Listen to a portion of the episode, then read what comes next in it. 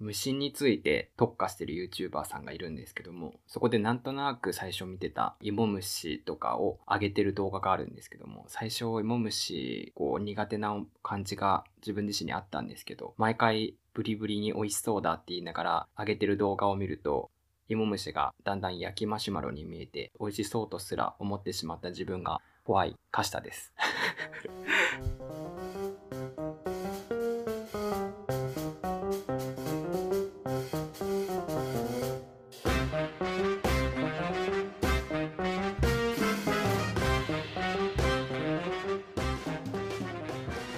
はい。というわけで始まりました。やらかしラジオのカシタでございます。今回はですね、エピソード1ということで、えーエピソード0が上がってからですね、ちょっと1週間以上時間が空いたんですけども、あーまた改めて頑張っていこうと思います。でですね、私、カシタですね、7月で27歳になったんですけども、共感してくれる方いらっしゃるかなと思うんですけども、何かしなきゃいけないみたいな、誕生日の一日ってこう、1年を迎える、こう、一番最初の日っていう感じで、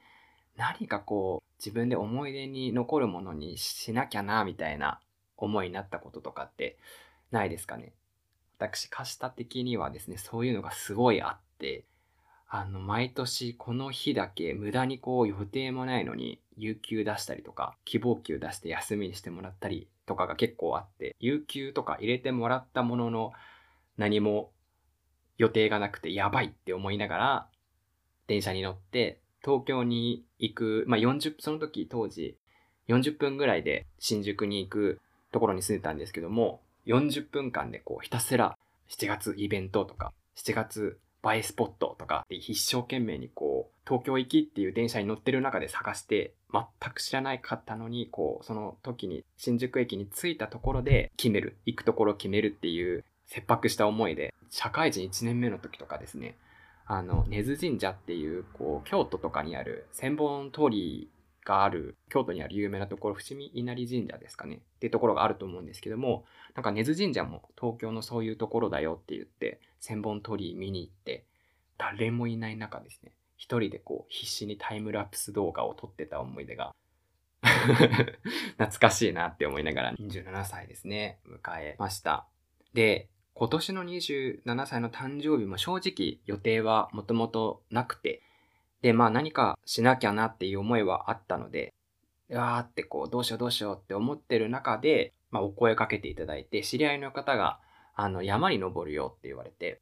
ただちょっと、あの、高い山って正直自分自身、登山とかの良さを全然感じないタイプだったんですけども、まあハイキングだったら、みたいな、ハイキングだよ、30分、40分ぐらいで登れる山だからっていうのを最初聞いてたので、あ、まあ、それくらいだったらいいか。毎月登ってるんだっていう知り合いの人がいたので、車に乗せてってもらいながら向かったんですけども、この山がですね、3、40分で登れると言いつつも、結構この、何ですか、こう、竹やぶをこう、かき分けて登っていく山みたいな感じで、すごいこう、険しい角度が急な山で、まあ、別にすごい舗装されてもない感じで、で、身の回りがすごい森感があって、周りのなんか登山家とか、なんかそういう、なんか高尾山みたいなイメージだったんですけども、すごい周りの人もいないし、淡々と登るみたいな。で、その時も30、やっぱ4度、5度ぐらいある日だったので、すごい必死に、あの、登って、なんでこう誕生日のこの27歳の日に楽しいと思ってたハイキングみたいな気持ちで登っり始めたのにこんな険しい山登ってるんだって思いながら まあ着いたんですけども、ここでですね、あのーまあ一人じゃなく、そのとも知り合いの人だけじゃなくて、まあな、なんかこうツアーみたいな感じで10人から20人ぐらいでみんな登ってて、で、最終的にですね、なんか急にですね、そこでみんなでこうお祝いだからみたいな感じで、スパークリングのノンアルコールワインみたいなのを持ってきてくれてて、で、7本ぐらい背負って、その人背負ってたんです。や、すごいなと思って。ただなんかそれはガスタを誕生祝うための誕生日とかじゃなくて、ただみんなでこう集まったから、あの、頂上で飲みたいなって言って、主催者の人が持ってきただけの話であって、なんかそこにこじつけのように 乗っかって、まああの、シャン、みんなでこう、ノンアルコールのシャンパンを、シャンパンっていうか、ノンアルコールスパークリングワインをみたいなの飲んでたんですけども、いかんせんこう、7本8本ぐらいあるスパークリングワインだったので、みんなできるだけ飲んで減らして帰りたいっていう思いですごいついてくれるんですけど、ファン、ファンタみたいに、こう、なみなみにこう炭酸が継がれ、でもなんかそれでもみんな配りきる中でもちょっと余ってるので、もうなんか白ワイン、赤ワイン関係なくもうなんか、ちゃんぽんみたいな感じで ガシガシガシガシ入れて。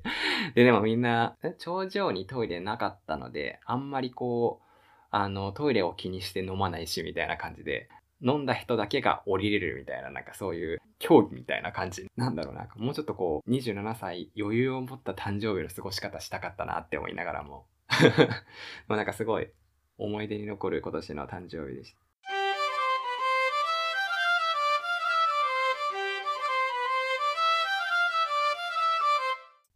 やらかしラジオ。この誕生日問題大人になると、20代の人とかすごいわかると思うんですけど、20歳を過ぎたあたりで、急に誕生日あんま嬉しくないなっていう。で、あの、25を超えると、さらにそれがこう、如実に出てくる。なんかこう、1年超え、年を重ねるたびに、あの、世間的には、どんどんどんどんこう、成長しているというか、大人になってったよ。その年齢を言えば、あ立派な大人なんですね、みたいな、こう、目で見られる、その瞬間を、あの、感じると、27歳って全然26歳と違うなっていうのを、すごい思いましたね。自分の言葉で27歳って言えば言うほどに、なんか立派な大人、27歳ってもう立派な大人なんだよなって思いながらも、中身は別に26歳から7歳になった瞬間に変わるわけでもないしっていうのを見ると、ねえ、何ですかね、この誕生日ありが、おめでとうおめでとうって言ってくれるんですけども、こう、いつからか流し作業のように、ああ、ありがとうございます、みたいな。抱負をどうぞ、みたいなことをね、言われながらも、だんだんだんだんみんなも体力は衰える中で、で、なんか新しいことをチャレンジするっていうのは世間的に減っていくと思うんですよ。年齢を、あの、経つにつれ。っていう中で、こう、どう、この年齢に抗って元気に抱負を述べていくかみたいな。なんかそういうのを27歳は感じつつですね。うん。まあなんかプレゼント何がいいとかも言われたりするんですけども、まあやっぱ社会人になっていくと、ある程度自分で欲しいものとかもね、買えるようになってて、むしろなんかすごい高いものをねだりするのもなんか申し訳ないなっていう気持ちになったりっていう中で、ちょうど1週間前ぐらいに、まあ、会社の同期の子から誕生日プレゼントをもらって、ただなんかそれは何か物っていうよりも、こう今まで同期であってから、なんかプライベートで遊ぶようになって、だみんなのこう、思い出のアルバムみたいなのを手作りで作ってくれて、なんかこう振り返りながらなんかすごい嬉しかったなって、やっぱね、もう、やっぱ気持ちだなっていうプレゼントはお金よりも気持ちなんだなっていうのをすごいね、感じました。あと、その、22歳とかですかね、社会人になって1年目だから、めちゃめちゃ若くて、自分自身、なんかすごいもう、キャピキャピしてるというか、なんかとにかく1年目、すごいこう、東京でみんなで大人だからある程度お金も持って、どこか満泊かな？チームラボに行ったりとか、謎解きやったりとか、なんか1年目すごい楽しんでるなみたいな。ねえ、ちょっと27歳の自分と振り返ってきた時に、どんだけ、その時は結構ね、いっぱいいっぱいで、やっぱ仕事覚えるのもね、大変だったと思うんですけども、なんかそういうのも、楽しんでたんだなっていうのを見ると、なんかその時は目新しいことをしようというか、いろんなことにチャレンジしようと思ってキラキラやってた、頑張ってた頃だと思うんですけど、うん、やっぱ何か挑戦することって大事だなっていうのをすごい見返しながらね、思いました。で、ちょうどその子から誕生日プレゼントもらったんですけど、その、あの、同期の子は女友達なんですけども、そこの子も、あの、今年に入ってからジムに行き出したっていうので、一生懸命こう、ジム24時間ジムかな ?11 時とか深夜11時とかに LINE がたまに来たりとかするので、いや、やっぱ気持ち大事だなと思って、ただなんか普通のプレゼントあげても面白くないなって思ったので、えっ、とですね、一本満足バーとか、プロテインバーとか、CR バーを買えるだけ買って、で、あの、100均とかって今放送箱だったりとか、放送する、なんかいろいろプレゼント用品とか売ってあると思うんで、その箱に入れて、まあ紙袋とかも買って、パンパンに詰めてプレゼントするっていうのがやったんですけども、なんか正直プレゼントする側よりも、やっぱ準備する方楽しかったなっていうの いや、思いました。うん。なんか全然、ね、最初はなんか何も考えてなかったですけど、あそこのね、なんかダイソーのプレゼントコーナーってほんとすごいなって思ったのが、もう箱かやら、なんか容器やら、結ぶ紐やら、本当にこだわればこだわるほどね、すごいこう、なんかこれもこれもこれもっていう感じで。逆に多分、放送台とかのが、放送する箱とか周りの方が、シリアルバーよりも価格高くなっちゃったりとかして。なんかね、そういうのも実際はプレゼントとかサプライズとかする方が楽しいんだなっていうのを改めて感じましたね。うん。27歳、改めて新たな1年なんですけども、まずは新しいことってなかなか挑戦するときにどうしてもこう自分の元気度だったりとか、あの、その時のコンディションとかを考え始めてしまう年頃、そして胃もたれだったりとか、次の日を計算して過ごしてしまいがちの27歳になってしまうと思うんですけども、そこに抗うようにいろんなことに挑戦していきながら、いろんなやらかしを皆さんにお届けできるように動いていきたいなと、ポッドキャスト頑張りたいなと思ったカシタでした。ん？やらかしエピソード効果買取いたしますそういえばタンスの奥にあったような。あー、あったあった、小学生の頃のヴィンテージもの。懐かしい。どうせならみんなでパーッと楽しもうじゃないか。このとっておきの、とっておきのラジオで。やらかしラジオ。はい。ということでお送りしてるんですけども、今回のやらかしのテーマですね。視力検査緊張しちゃう問題っていうのを今回は提案したいと思います。これですね、本当にこう分かってもらえる人に出会いたいなって今までの人生でなかなかこうどう、なんですか、共感してもらったことなか、ないんですけども、私小学生の頃から視力検査のあの右とか左とかやるやつあると思うんですけど、あれがすごい苦手なんですよ。緊張しちゃう。なんか視力見える見えないとかの前に、あ、やばい、始まる。あ、右、間違ってたらどうしよう、左間違ってたらどうしようみたいな感じで、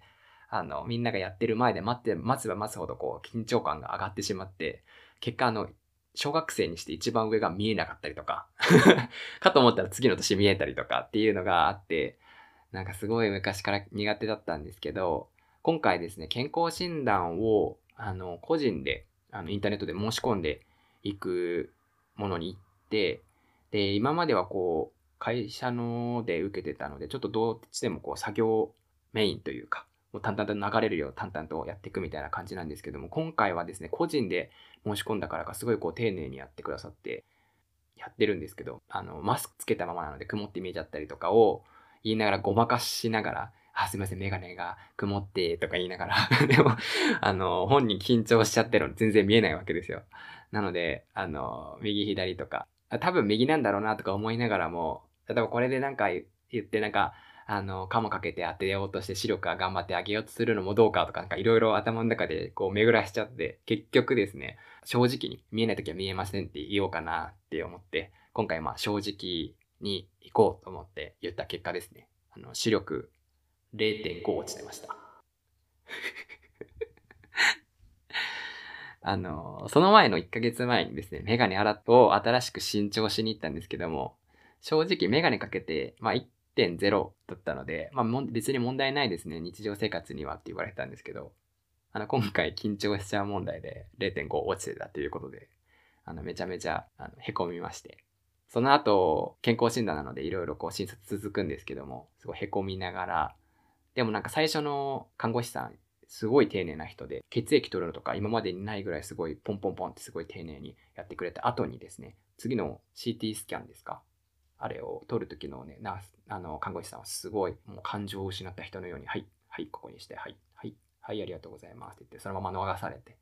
で、その、かと思ったら次、診察の先生、すごい大柄な、こう、ぽっちゃりした人だったんですけど、すごい優しい丸眼鏡の先生で、気持ちちょっと回復して、まあ、健康診断結局1時間の予定だったんですけど、20分ぐらいで終わって、まあ、へこみつつも、でもですね、せっかく遠く起きたんだから、あと午前中やっぱ血液の検査するので、午前中ご飯食べちゃダメって言われたんですけども、ね、ここまで来たらもう目焼き食いしてやろうと思って、前、すごいたまに行ってたんですけども、楽しみにしてた上野のデカ盛りのお店、カレー専門店の、あの、クラウンエースっていうすごい激、600円とか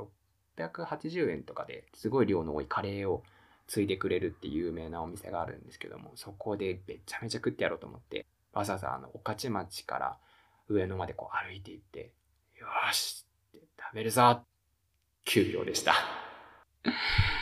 おーっていう感じですよね。もう結果ですね、もうそこから、でもまだ諦めちゃいけないですから、どこか機会があったらすぐ食べてやろうと思ったんですけども、上野ってそれだけじゃなくて、あの、ドンレミーっていう、あの、スイーツの、よくコンビニとかのスイーツで売ってるドンレミーっていう会社のアウトレット、あの、ケーキの切れ端とかがすごい安く売ってるお店があるんですけども、そこでもうめちゃめちゃ買ってやろうと思って、あそこに入ってケーキパンパンに買って帰ろうと思ったんですけども、やっぱしっかり27歳、そういうところはね、ちゃんと自分がこんなにケーキいっぱい買って食べれるのかっていうのをやっぱ考えてしまってね、ビビっちゃってですね、結果、全然買わずに。まあでもケーキ買っちゃったし、普通に家に帰った健康診断の日でした。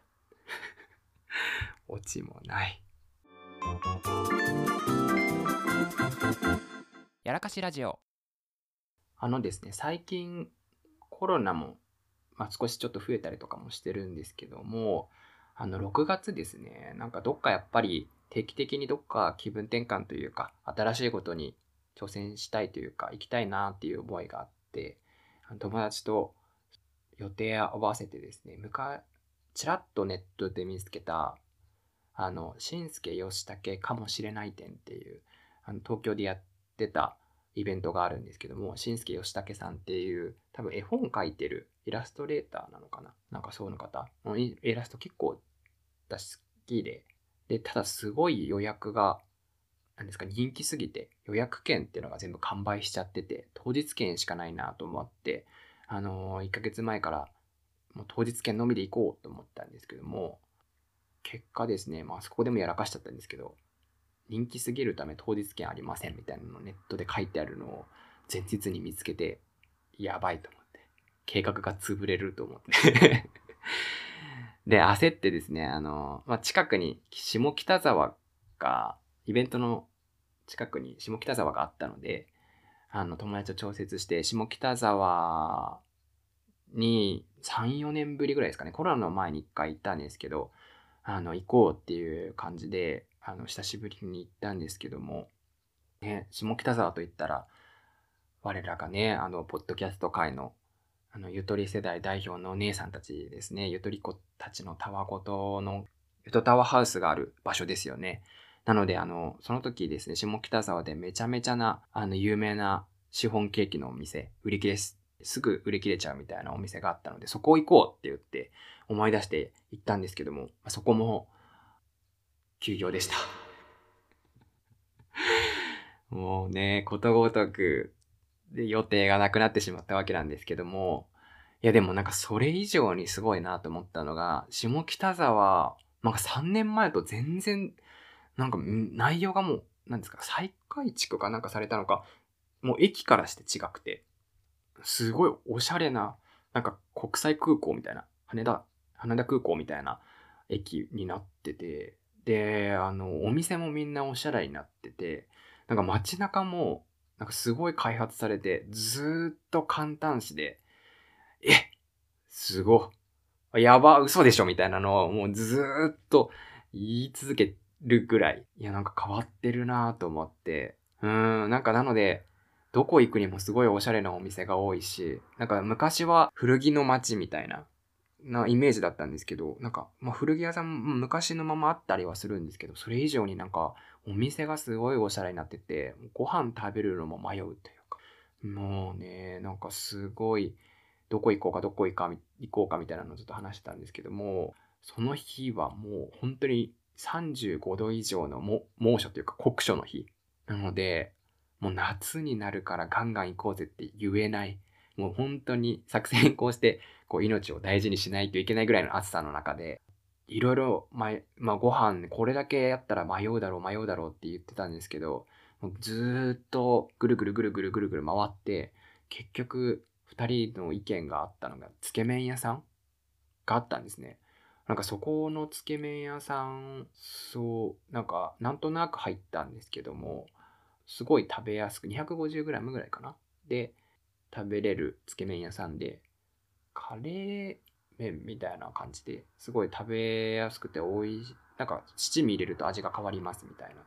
で、七味入れて味わって、で、またご飯とかあれば、つけ麺の汁をスープ割りして食べると美味しいですよみたいなところだったんですけども、BGM がですね、ずっと三味線で、あの、有名な吉田兄弟の曲かな、がずっと流れてて、しかも結構あの、アップテンポな方の流れててですね、食事スピードというか、テンポがなんかこう、いつもよりこう、あの、何ですか、そのテンポによって食べようとすると、なんかすごい速くてですね、フードファイトしてんのかなみたいな。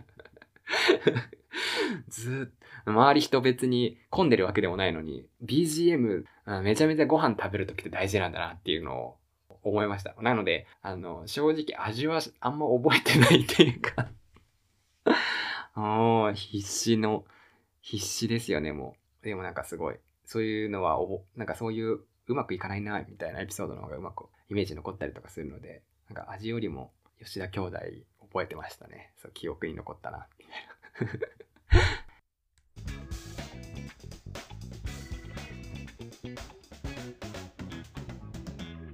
やらかしラジオ。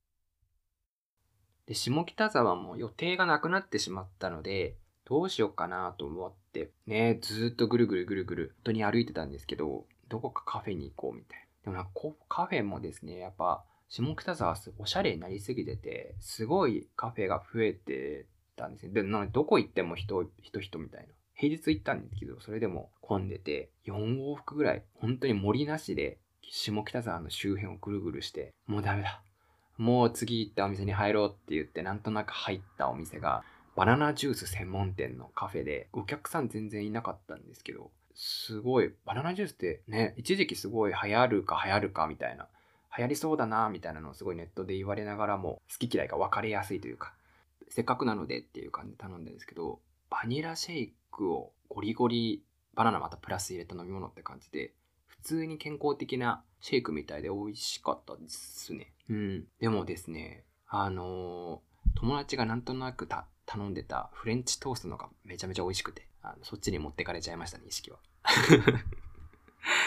うん。でもなんかそんな中でですね、一番下北沢で感動したことが、あの、コストコのコンビニバージョンみたいな、ドラッグストアバージョンみたいなお店のストックマート下北沢っていうのがあって、なんとなく入ったんですけど、コストコをギュッと小さくした感じなんですけど、あの、よくある有名なハイローラーとか、コストコのピザとか、あの、たくさん大量に入ってるパンとかが、ちょっとお高いけど、カード必要なしで普通に買えますよっていうお店で、あの、コストコの、なんかすごいそこで、コストコのジャンキーなものって病的に食べたくなる時あるじゃないですか。もうなんか、あのピザ食べたいみたいな。でもなんかなかなか車持ってないと買えないし、そもそもね、自分でカード持ってないから買えないしみたいな。かといってコストコに連れてってもらってピザだけ買うこともないしっていう時があるんですけど、もうそこでもうテンションがすごい上がってですね、ハイローラーとかピザとかパンとかも全部買って、その友達と半分に分けてたんですけど、ハイローラー21個あったんですけど、半分、まあ、11個ぐらいですね、もらったんですけど、5個食べたら止まんなくなっちゃって、11個全部1回で食べちゃった。サンドイッチの中身をちょっと分厚めの生地で巻いたみたいな感じなんですけど、すごい美味しくて、やばいな、これみたいな。下北沢、いや、めちゃめちゃ羨ましいな、これ通えたらって思ったんですけど、これは1ヶ月通い始めたら、秒で、いや、太るよ。いや、普通にこれは良くない。良くないって思いながら、また行きたいなって思っちゃいましたね。